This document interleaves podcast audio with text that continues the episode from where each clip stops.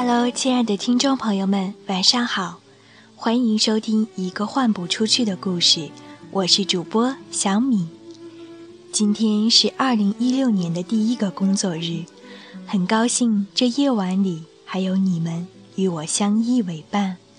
旧年逝去，新的一年初始，希望在这一年中，我们都可以相逢更有趣的故事。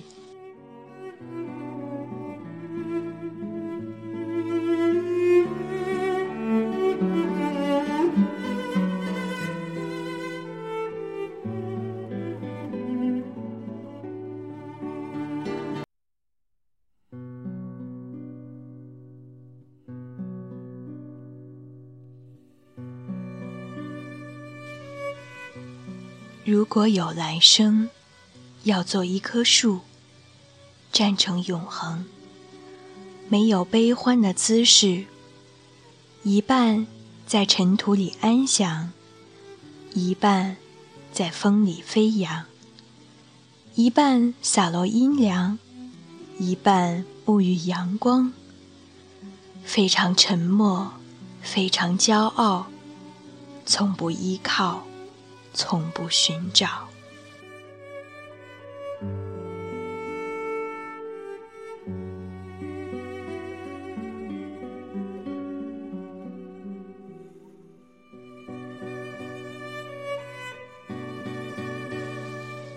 在美丽的云之南方，我遇到了太多从未相逢的植物。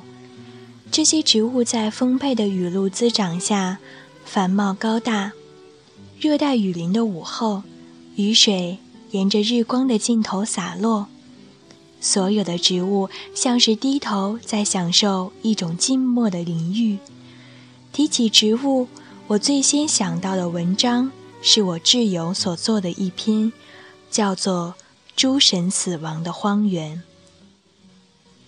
在这一篇文章当中。作者提到了鲁迅野草和普鲁斯特《追忆似水年华》中所描述的植物意象的哀悼性。今天的节目中，想为大家分享文章的前半段，主要是对鲁迅野草中植物意象的分析。希望守候在电台前的你能够喜欢。最近陆续收到了很多听众的投稿。一个换不出去的故事，将在筛选后陆续发出，希希望能收到更多的好文章、好声音。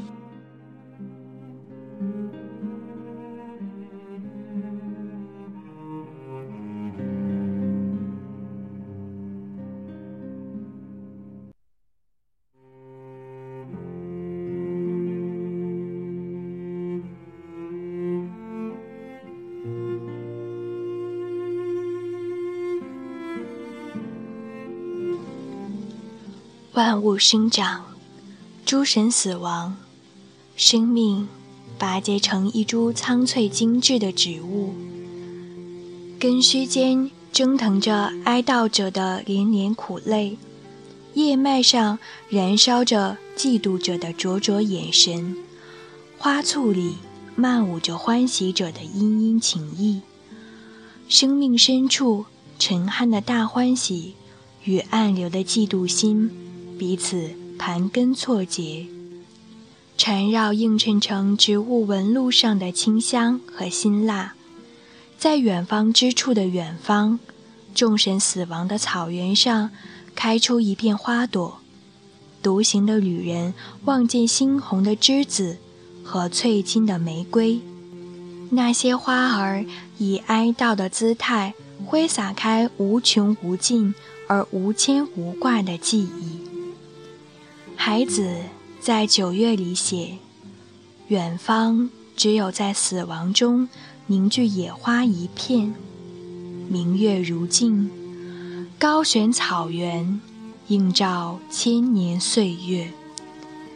死亡既是归宿，也是起源，而哀悼成为连接死亡之终点性质和起点韵味的浮桥。”人心中内化着永久的哀悼，而众神在哀悼之中死亡，神性斑驳褪色，人性焕然新生。尽管人具有着强烈的动物性，但偶然之间流露出的植物性人格更为精致恒久。在哀悼的过程中，人作为一名哀悼者，已然逐层褪去其灵魂表层的动物特征，转向寻觅、探索灵魂深处的植物元素。我相信。人心深处是植物构造，而非动物内核。只有，只有哀悼着的人，方能以其三重回忆的身影，站成永恒的姿态，正如站成一棵非常沉默、非常骄傲的树。明月高悬，草原上的千年岁月，既是一个抽象的时间概念。也是一个固化的心境具象。一切以时间为根基，一切以回忆为线索，而一切以哀悼为基调，飘摇旋转成栀子和玫瑰彼此相抱的植物图腾。鲁迅在野草的秋叶里勾勒出猩红的栀子花。普鲁斯特在《追忆似水年华》中点燃开暖黄的玫瑰，前者为生命的沉酣的大欢喜，后者为生命的炽烈的嫉妒心，萦绕成植物性哀悼和记忆内涵。鲁迅在《野草》的题词里首次提到“大欢喜”这一概念。即死亡的生命已经腐朽，我对于这腐朽有大欢喜，因为我借此知道，它还非空虚。他描绘了一种将成未成的大笑与歌唱的姿态，这也是哀悼的姿态。作为现代性的个体，哀悼。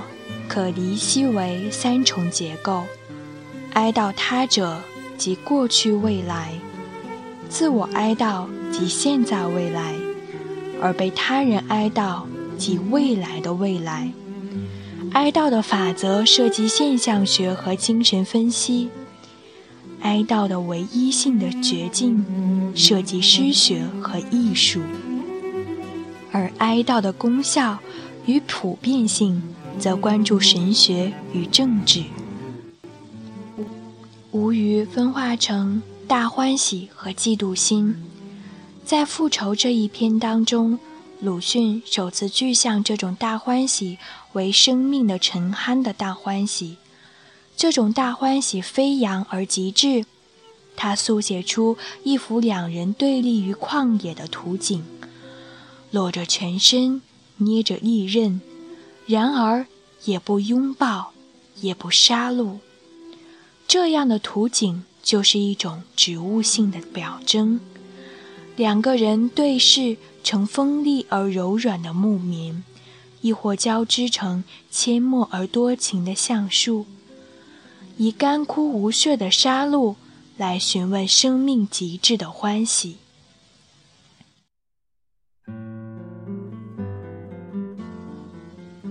栀子花象征着欢喜和坚韧，恒久爱意和绵延一生的守候。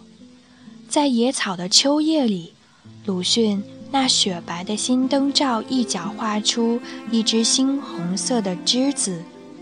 栀子本是常绿灌木，在夏日里开花，以白花或淡黄花为主。然而。红色栀子花较为罕见。鲁迅提及的植物有详有略，先后涉及枣树、小粉红花、猩红栀子、宝珠山茶、单瓣梅花、腊梅花等。在这些植物中，猩红的栀子花最能表现野草的植物性哀悼和精神特征。鲁迅或许是一个斗士，然而更像一个喝醉的人。在《淡淡的血痕》中这篇，他说：“叛逆的猛士出于人间，他屹立着，洞见一切已改和现有的废墟和荒坟，记得一切深广和久远的苦痛，正是一切重叠淤积的凝血，深知一切已死方生、将生和未生。猛士眼中的凝血。”化成猩红的栀子，其红如血，却又不见血。鲁迅醉于栀子的红，继而沉酣于生命的大欢喜。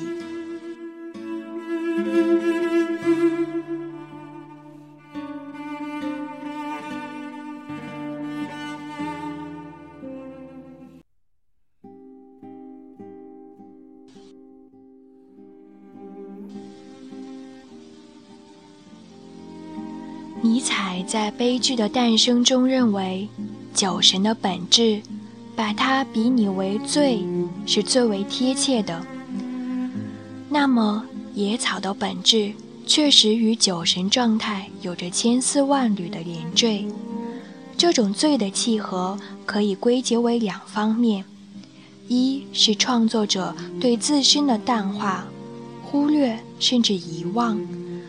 另一是复归人与自然最初时的同质状态。鲁迅将自己完全遁形，在诗歌与散文的表层传递出一种个人脱离开羁绊他的群体，转而直视自然，并向自然致敬的态度，同狄奥尼索斯的精神不谋而合。博尔赫斯。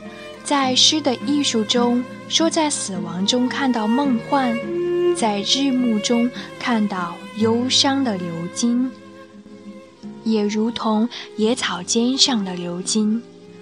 酒神狄奥尼索斯被肢解的神话，也成为众神死亡和野草新生的隐喻。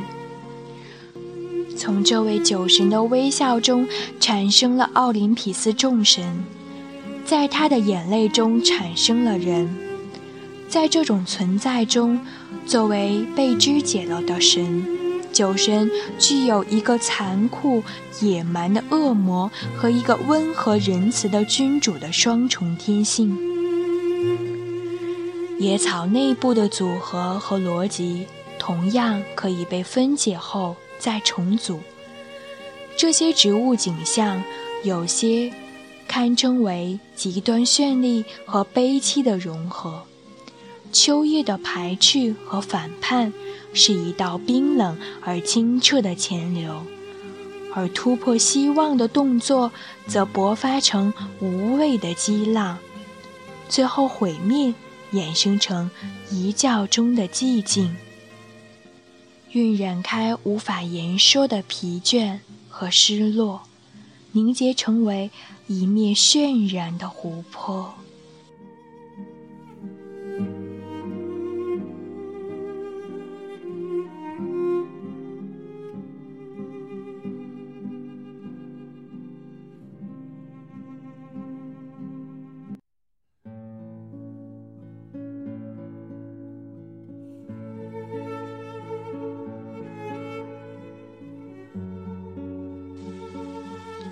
亲爱的听众朋友们，感谢收听一个换不出去的故事。新年的第一期节目可能有点抽象而沉重，希望在以后的日子里，我还能在每天的这个时刻与你相伴。更多的节目可以关注“一个换不出去的故事”官方微信公众号。今天的节目就暂时告一段落了，祝你晚安。好梦香甜，我们下期节目再见。